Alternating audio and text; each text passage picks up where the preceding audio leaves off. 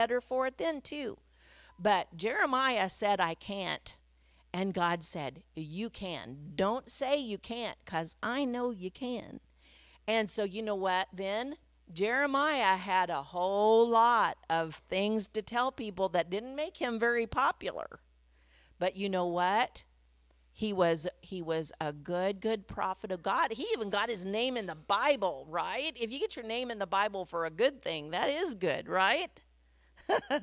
so anyway, you guys be on the lookout for something that you can do and say for God. And if God asks you to do something, you be ready to say, Yes, I can. Okay? All right.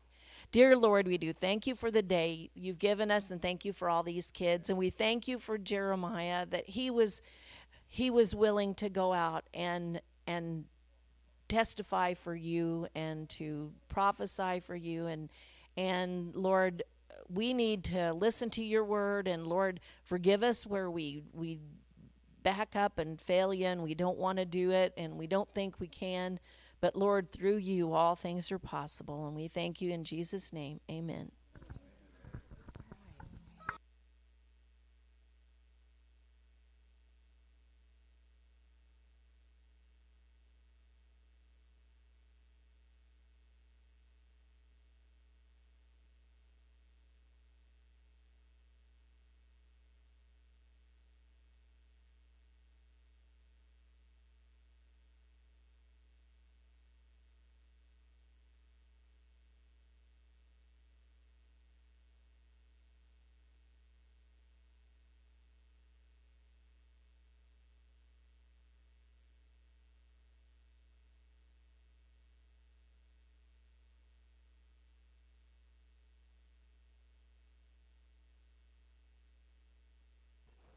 All right.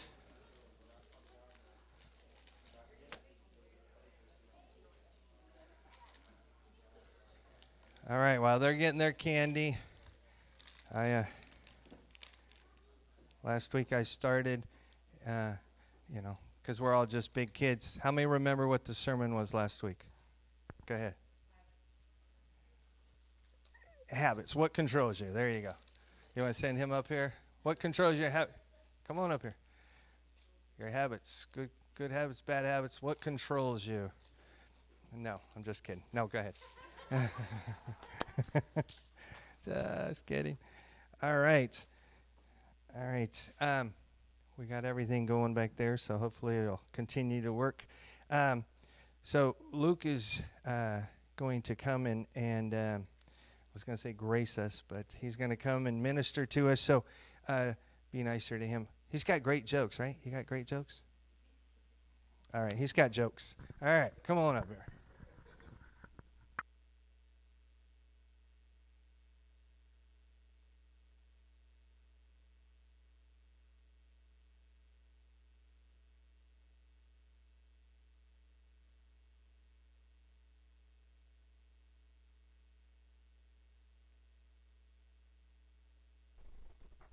Good morning. This was definitely meant to be this morning because my voice came back. I didn't really have it all day yesterday, but I woke up this morning and there it is. So, yeah, that's right. Where's that joke? I had a joke. I really did. We'll find this thing.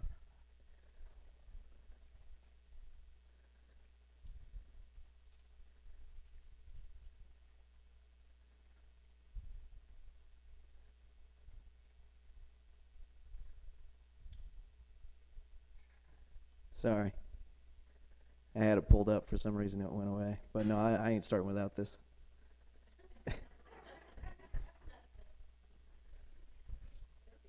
okay. All right. Okay. I said it better be a good one. Oh yeah.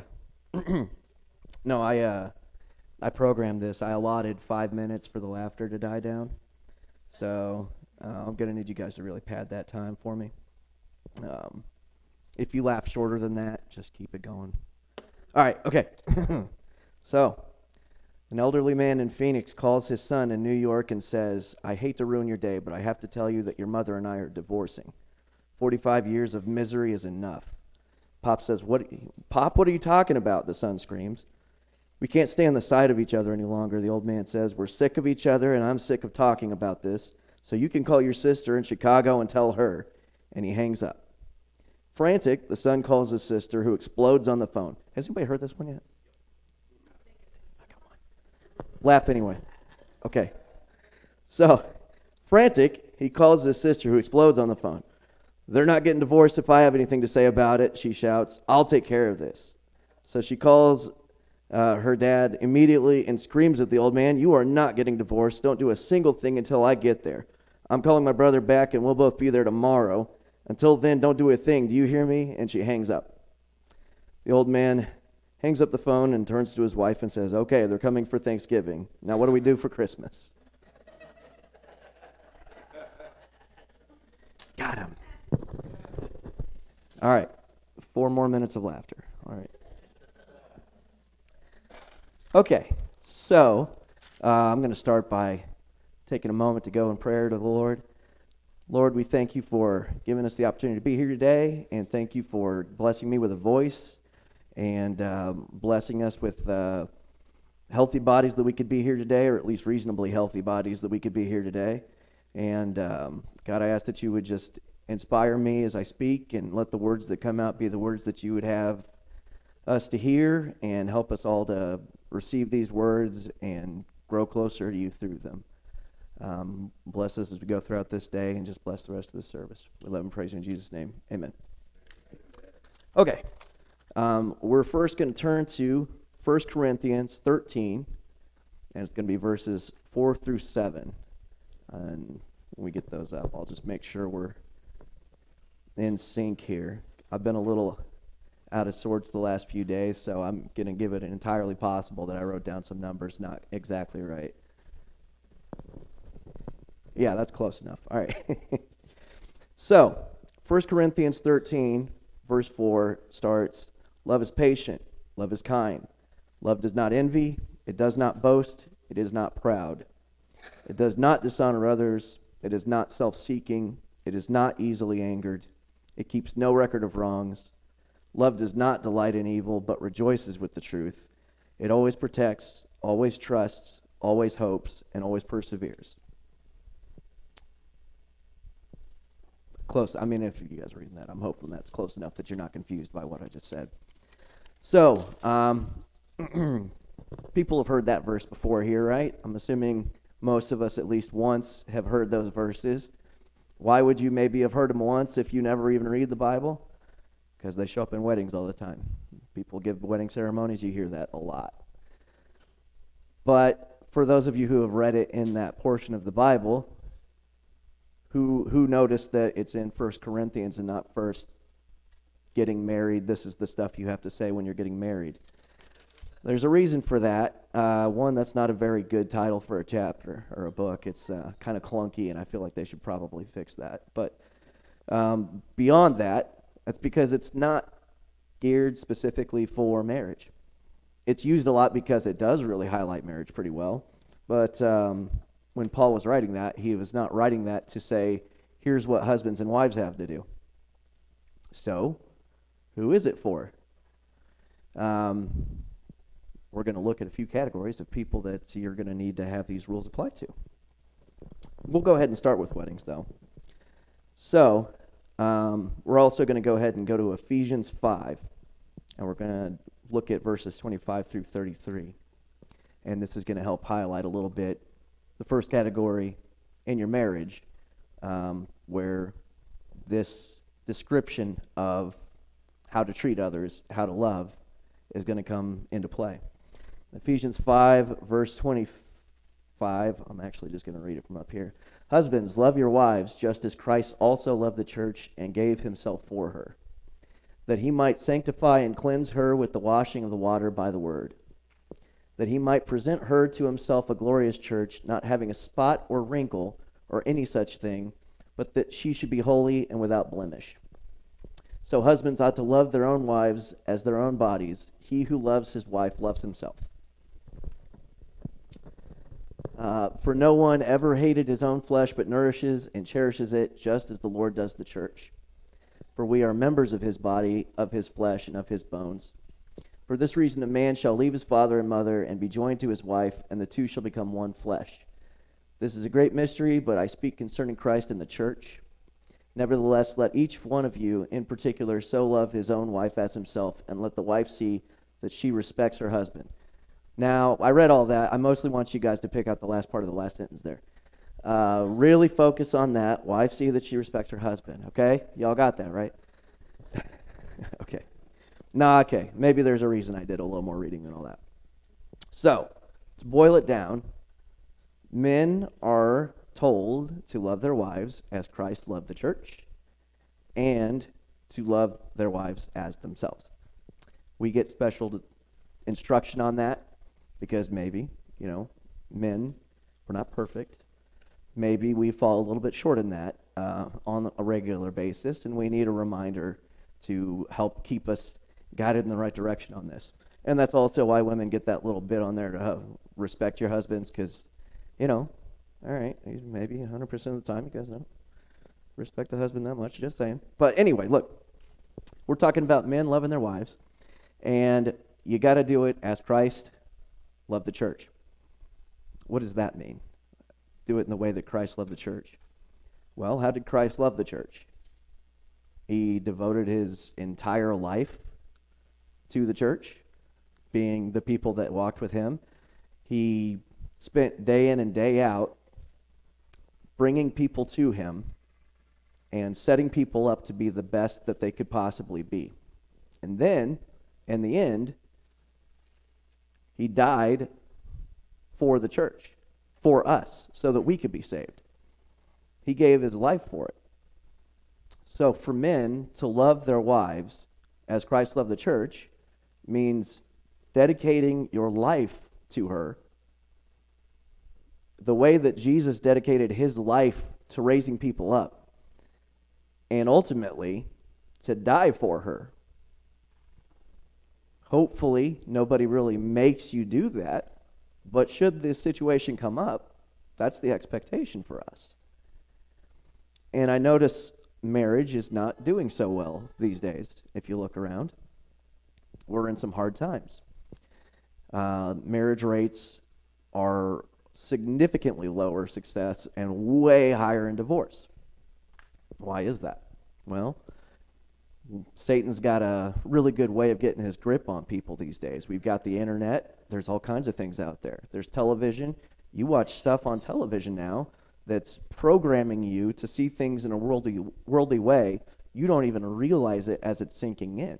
And this happens little by little over such a long time that now the world is completely transformed from this way that we know Christ wants us to live, but you don't even really think twice about it.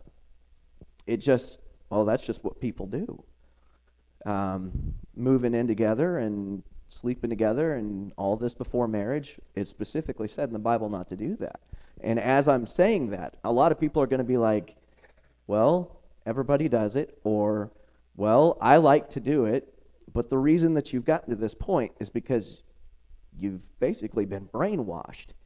If you did not have media or friends surrounding you telling you that this was okay and acceptable to do, you wouldn't think that it was okay or acceptable to do. If you were surrounded by people saying, you don't want to do this because it's going to hurt you, it's going to damage you, you're, you're going to have, you want to get married, you want to have a love of your life. Everybody does. This is going to damage your ability to make that happen. We're trying to look out for you. Don't get programmed the wrong way. Recognize what Christ wants for you. And I'm sorry, stepping on toes. I'm not. we got more of the sermon for uh, where uh, my heart is coming from for you on this. But I'm just saying that marriage as an institution is failing because a lot of people don't recognize what God's will for you is. And men, once you're in this marriage, things start falling apart because men don't want to dedicate themselves to their marriage. They want to still be about them. And women don't want to respect either, but I, okay, all right. It's easy for me to jump on that one. it's okay, women. I forgive you. But uh, for men, you want to still live like a single man. You still want to do the things that you want to do. And I'm not saying that you can't do things that you enjoy, but just understand that anything that gets between you and your wife means that you're doing the wrong thing. You're going to have to figure something out because you are to love the way Christ loved the church. And Jesus did not decide that he liked poker night so much that he put the church on hold. He didn't decide that he liked going out the, with the boys so much that the leper didn't need healed that day. You can't let things get between you and your spouse. And men have really dropped the ball in holding marriage together. Why do you think women don't respect us? We haven't held up our end of the bargain. You've got to be a man. You've got to be there for the woman. And I know in today's world, women are supposed to be strong and independent, and men are supposed to be able to listen, and you go, girl. And there's nothing wrong with smart women, there's nothing wrong with strong women. But the role that we are to play as men is to give ourselves for the woman. That's what we are to do. And when we step outside of that, bad things start to happen. And you can say I'm full of it, but look at those marriage rates. I'm just mathematically. It's pretty obvious. So, obviously, we're to love our spouse.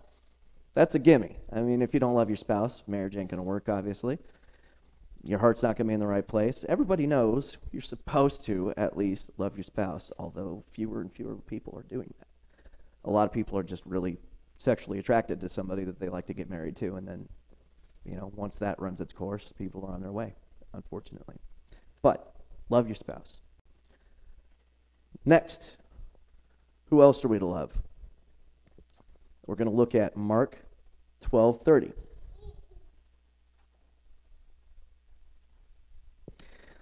says, You shall love the Lord your God with all your heart, with all your soul, with all your mind, and with all your strength. This is the first commandment. God gave us two commandments there. I don't think I had you pull up 31, but if you could also get that one ready, sorry. Um, we'll do the next one. And the second is like this You shall love your neighbor as yourself. There is no other commandment greater than these. Okay? So the people following around God, especially the Pharisees, are trying to trap Jesus and get him to say something that they can call him a. Uh, uh, um, I'm trying to think of the word now. Whatever, a blasphemer. They're trying to get him executed, is what it is. So they're trying to ask trick questions like, which commandment is the greatest? So that way he can give an answer and they can see, ah, that's blasphemy, and here's why. But what Jesus does is he kind of steps out of that answer and does not give one that specifically. He gave two points that summarize all of the commandments. And the first one is love the Lord your God with all your heart, with all your soul, with all your mind, and with all your strength. So, you are to love God. What does loving God look like? Well, it looks a bit like that model for the spouse that we are mostly aware of. You're to dedicate your life. You're to dedicate your time. And if you're not spending time and energy and focus on this relationship with God, you're not going to be in the place that you're supposed to be spiritually and mentally. It's going to set you up for a lot of failure on other fronts.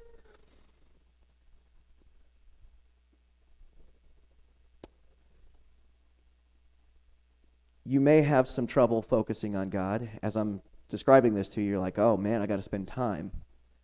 Um, you're at church today. Isn't that enough time? No. Is one day for a couple hours enough time to focus on your marriage? You think the rest of the week's going to go well if you only spend a couple hours with your wife and then on about your week and don't spend any time talking or um, building any sort of bond? It ain't going to work. It's a nonstop effort you need to be dedicated to something that is structured. So, yes, come to church. There's a lot of reasons to come to church. And yeah, there's people watching online, and that's fine if that's what you can do. There's still reasons to show up to church in person. I recommend you do it. Highly encourage you to, to come and be among other believers. It's biblical. But besides that, there is something to ceremony that helps you to get your focus. Um, things that aren't pro- necessarily like productive in and of themselves, but the fact that you spend the time dedicated to it gives you the focus. So coming to church every Sunday is a way for you to force yourself to snap out of your regular routine and set aside time to think about God. It's a way to redirect your focus because otherwise it's easy to get wrapped up on other things. And marriage is the same way too. It is a good idea, and we have fallen way short on this, me and Christina, but it is a good idea to set up, even once you're married, at least a regular occurring time that you're going to go on a date. Um, if it's once a month, if it's once every other week, something like that. It just makes a time that you are focused on that relationship. Um, so that's just one extra benefit to coming to church. It's like going on a date. But um, it's there's more to it than that. There's prayer. There's your service. Um, when you're dealing with people out there, you are to show others the love of God. You're supposed to let others see God through you as his workers. That is your dedication to God. If you're not doing that, if you're not letting others see God through you, and I'm also talking to myself here, if people are not seeing God in your actions, then it is entirely possible that your relationship with God is not where it's supposed to be. It's supposed to be oozing out of you. I have also uh, had this conversation with some people, and it's it's been a thought that's occurred to me before. Um, like for example, when we go to heaven, it says that we are going to spend eternity worshiping. And so you think about that, like, um, you know, let's say you pray at night. You're down on your knees. You're saying your prayers. It takes time. It takes energy. It takes focus to be dedicated to the prayer. And then you get up and your knees kind of hurt your back kind of hurts a little bit and you hear, well, for me, because I'm starting to get older, for the kids, maybe that part's not so bad, but I know a lot of you know what I'm talking about. Uh, it gets rough on the knees in the back, singing, standing and singing, or, or sitting and praying.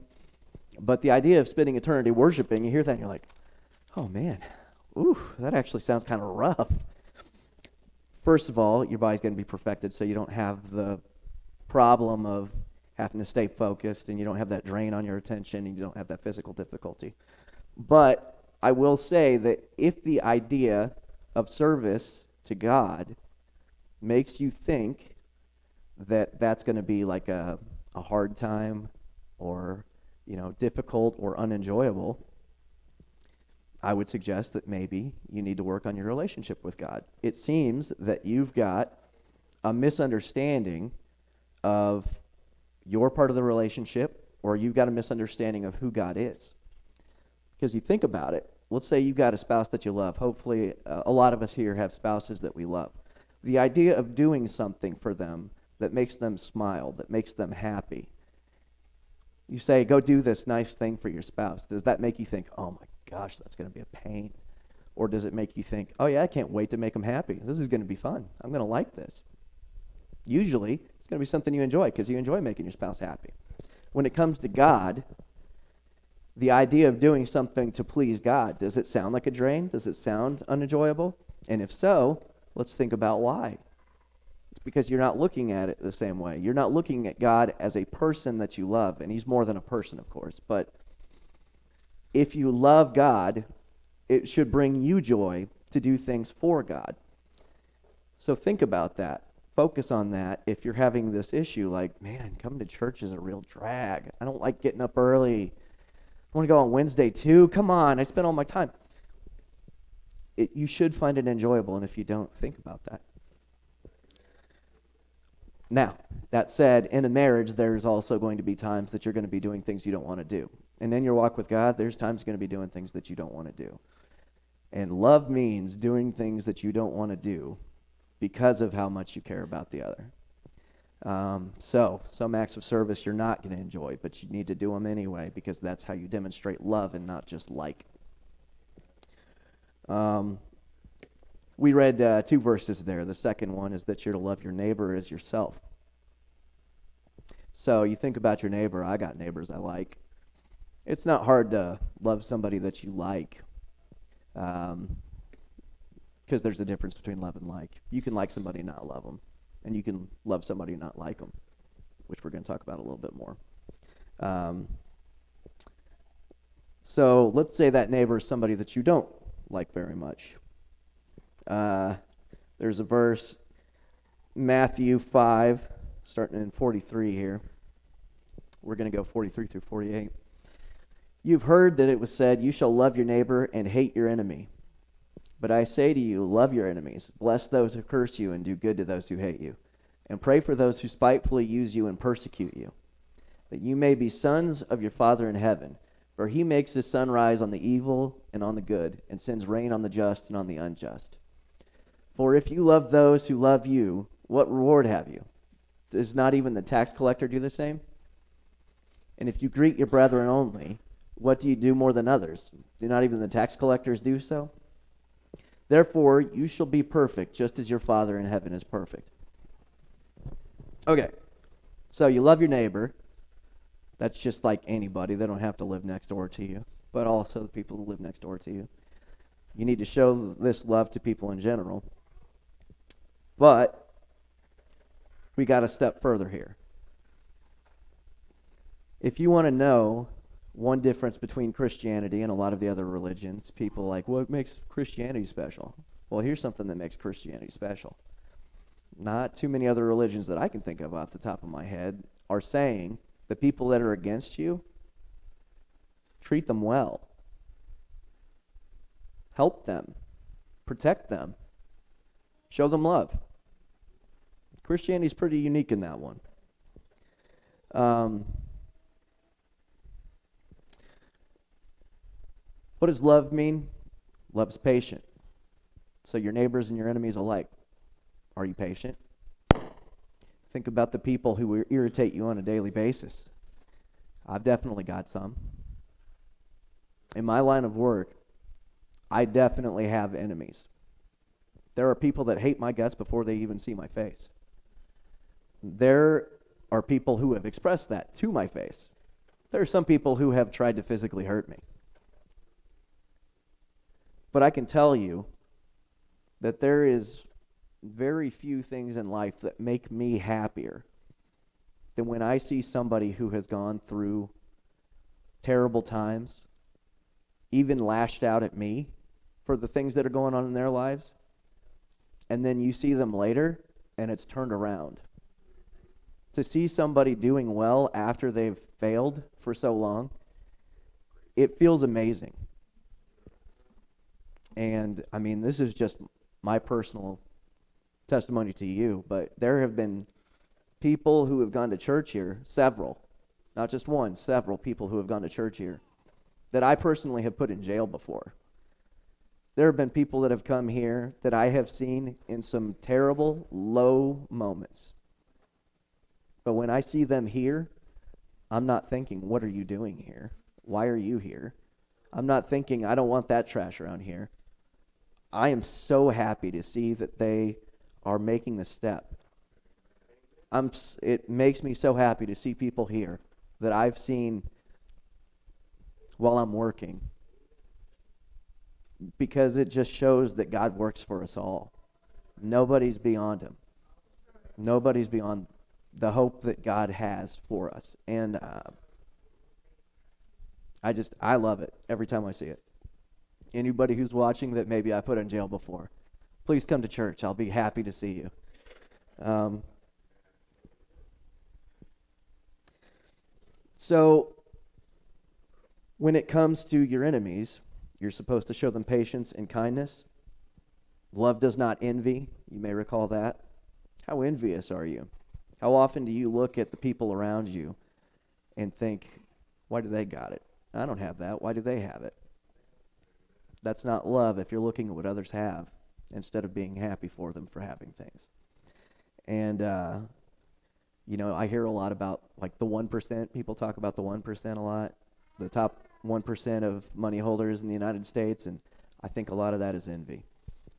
Are there people who do criminal things to get money? Yes. Is that wrong? Yes. Should it be stopped? Absolutely. But for anybody who is not seeing criminal activity, anybody who's just seeing a large pile of money and being like, why do they got money? All you're doing is just letting hate start to fester inside you. And it builds up until you're doing hateful things that God does not want for you. God wants you to show love. And the more that you show love, the more that you're going to be filled with love. Don't worry about what other people have. Focus on yourself.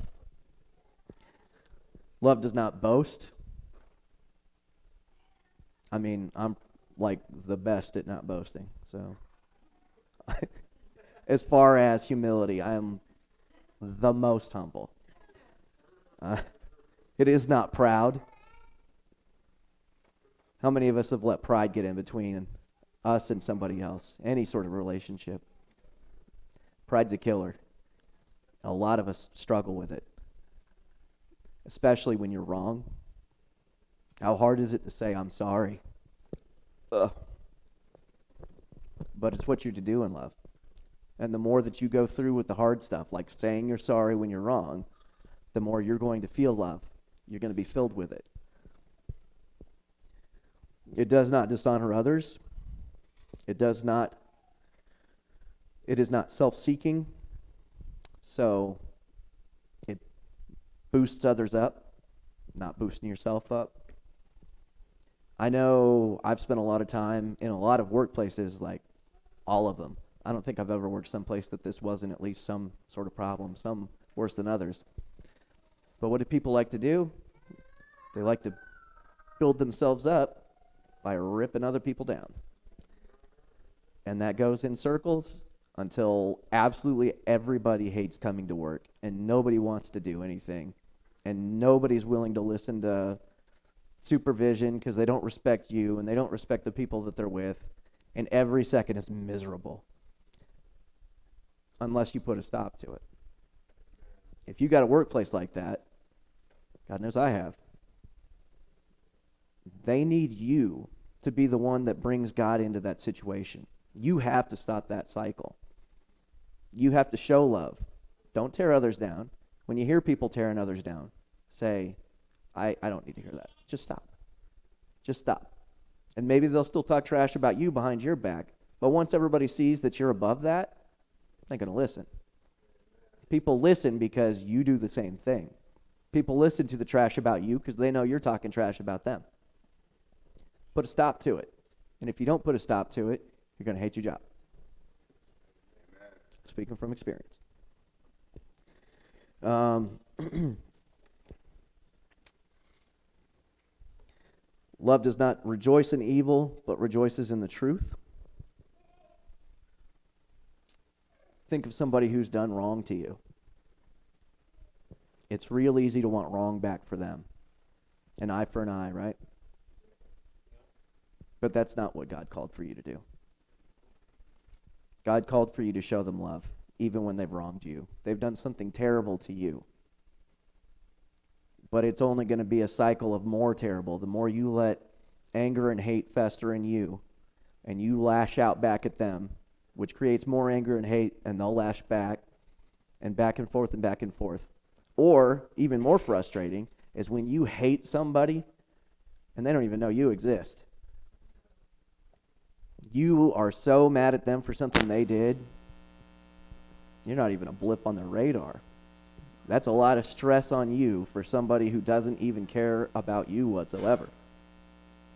The more that you hold on to things like resentment for somebody, the more that you don't forgive, the more that you think about the horrible things that you want to happen to these other people, the more stress that is on you. The more your life is going to fall apart. Forgiveness is not just for the other person, it's for you. For you to forgive others is to let go of this problem that is weighing you down. That's what God wants for you.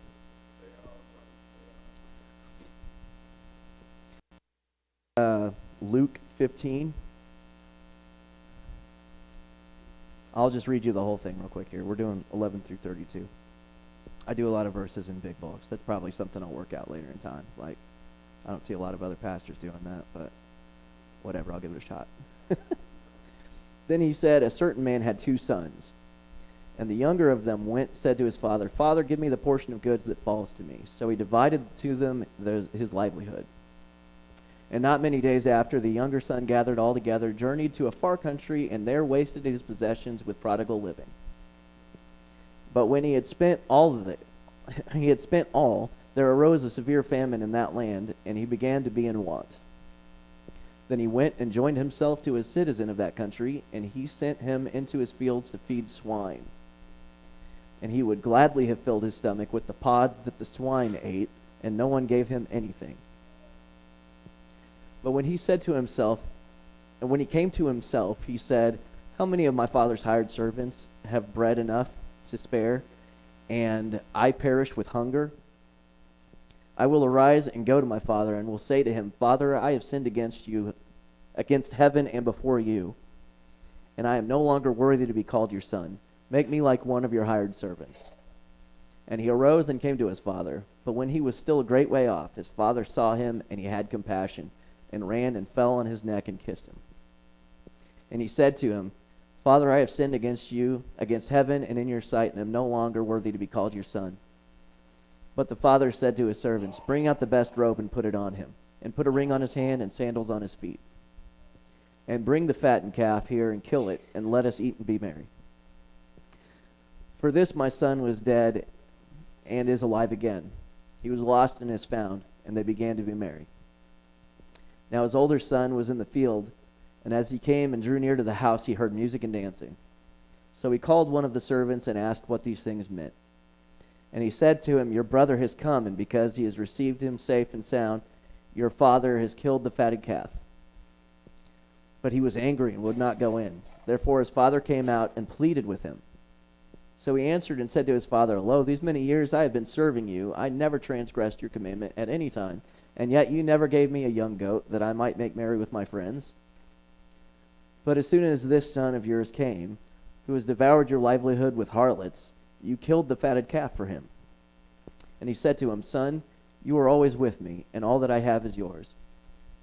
It was right that we should make merry and be glad, for your brother was dead and is alive again, and was lost and is found.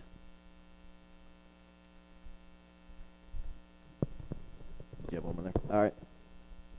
So, to sum it up, if you're not familiar with the story of the prodigal son, I think they had it um, just recently. Um, was that Royal Rangers? I think they had it. Jack told me. Uh, he didn't use the word prodigal son, but in so many words. Um, so, you've got a guy who is a trust fund kid. He's got rich daddy and he says, Dad, I don't want to sit around here and work at the family business and waste my time with you squares. I want my money. All right.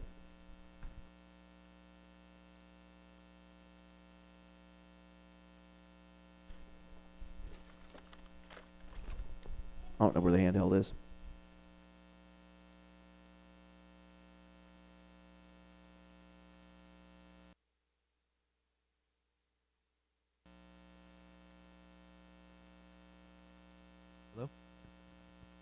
So I'm just going to yell, and then as soon as this thing kicks on, you guys are all going to be deaf. But, uh, oh, there we go. Good job. Way to go, man. So this boy, he's a trust fund kid. He says, I want my money now. I don't want to sit around here and be bored. I got money and things to spend it on. So he takes all the money from his dad, and his dad, instead of fighting him and saying, No, I'm not giving you your money, dad somehow knew that this was something that should be done says, All right, fine, here you go. Here's all that you have entitled to you. And the boy goes, and he goes to a foreign land, and he spends it on all types of things, including harlots, and wastes all of his money. And then, because he spent all of his money, what's he do? He signs up to be a servant to somebody, and he's feeding pigs. And he's making so little money that it just gives him like a roof to sleep under and he can't even afford to eat. So he's eating the food that he's supposed to be giving to the pigs. And then he decides, you know what? I'll probably make uh, a little more if I go back to my dad because I know his servants are at least getting bread, and here I am eating pig food. So he goes back home to beg for scraps. And as soon as his dad sees him, he runs out to him, and instead of taking him in as a servant, he throws the best clothes on him, and they throw a party because he's so happy that his son is back. There's a, a few lessons to take away here. One, that is a, an expression of love. That's what God does for us. That's what He does for anybody who's out there who's done these terrible things to you that you may be holding on to. Just know the second that they put that down, God's going to be so happy to take them back. And that's what we need to feel for others too. There's definitely been people that push my buttons before, for sure. But you don't know joy until you've felt somebody who had that animosity for you and it completely switches in a way that only God can do. I, you may have to just trust me on that until you experience it for yourself. But, I mean, you're putting up with a lot of agony you don't have to until you put down hatred that you're feeling for somebody and you get to see them restored. So be ready to throw that robe on somebody who comes walking back up. Don't be ready to kick dirt on them and feed them pods for the pigs. God's designed you to show love to the people who need it. And it, I mean, it's just a fantastic experience. Um, I also do want to say, though, you are to show love to people who have wronged you. But this verse, uh, the 1 Corinthians 13, 4 through 7, um, sometimes it gets misused, especially in today's church. For those of you who maybe were here for my last Monday night service, I talked about letters to the seven churches that it's in Revelation. And um, the last letter, I believe it was Laodicea, it's a letter to the church talking about how they don't take a stand on anything. They're neither hot nor cold, so God's going to spit them out. And in my opinion, that's a description of today's church. You need to show people love, be ready to receive them. That does not mean that we accept all behavior. I had mentioned earlier, talking about the way that the world will try to convince us that there are things that are normal to do, acceptable to do, maybe not great, but things that the world accepts, so it's okay. And the church ain't going to kick you out. We won't kick you out. I mean, some churches might, but I know here we'll accept you. But that does not mean that there isn't right and wrong. And um, you'll notice the, the father of the prodigal son. He gave the kid his money, but he didn't go find him in a foreign land. When did he throw the robe on the man, on the kid? When he was coming home. That doesn't mean that we show people hate. That doesn't mean that we see prodigal children who are still out in their revelry spending money on harlots and go out there and kick them and throw swine pods at them. But they're not going to be ready to receive until they're ready to repent. Show them love always. Love your enemies. But there has to be repentance. Otherwise, they're not coming back. They're just going to be out there still spending all their money and getting further and further into trouble. Um, as a church these days, we have to take a stand. We have to say what's right and wrong. We have to stand by it. If you don't stand for anything because you don't want to hurt any feelings, there is no point to the church. We're not here for anything. We're letting people commit their, their own uh, self inflicted injuries and not doing anything to stop it. And that's not what love is. Jack used to have a problem of liking to take, uh, I mean, sometimes even his finger, but just toys, and try to put them in electric sockets. he pulled it off a couple of times. The boy can really get some good airtime. But uh, we would stop at every chance we got. But the point is, it's not love to let him put things into that socket because he wants to.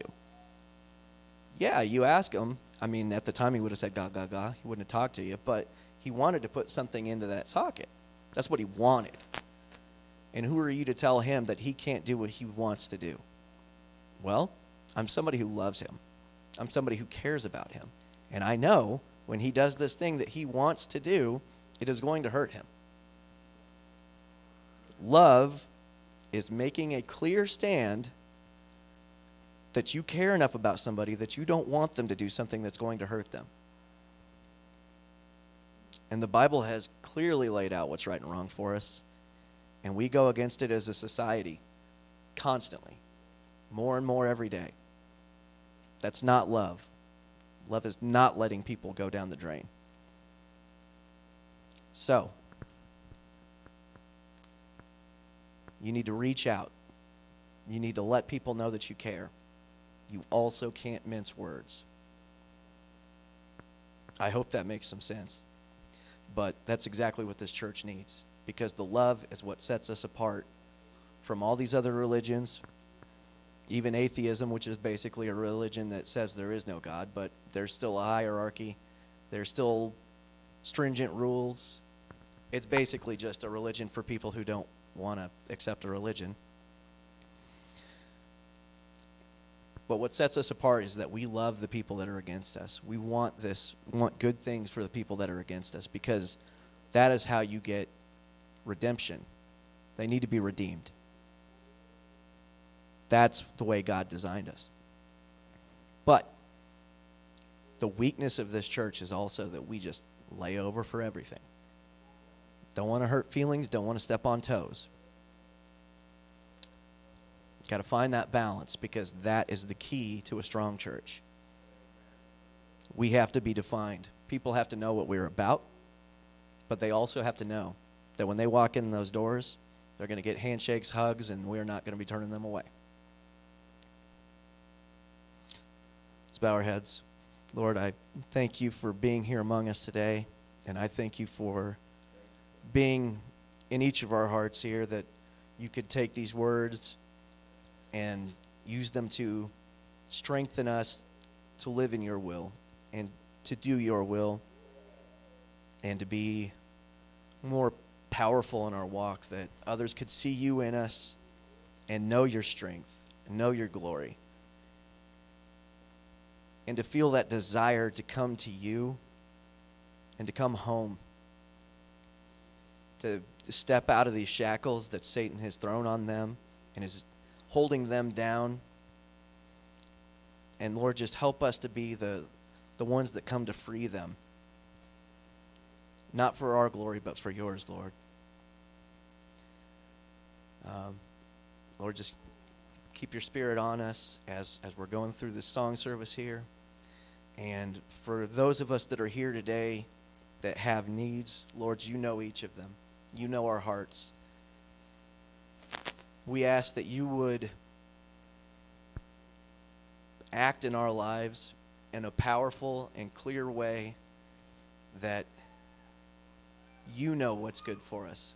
Lord, just affect us in the way that only you can. Knowing what is good for us, knowing that, that you love us and that you would stop our destructive desires and Lord, just help us to be completed where we're, we're hurting, where we're in pain, where we're suffering loss, where we have hard feelings for others. Lord, just help us all to be lifted up and not be held down by these traps that Satan has set for us. Lord, we thank you so much for all that you do.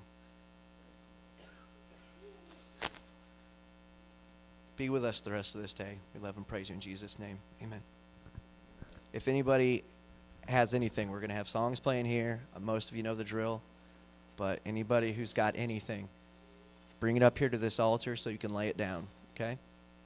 And we'll be ready to come up here and pray with you. That's part of what church is for. We're we're your brotherhood or sisterhood, and we're here for you.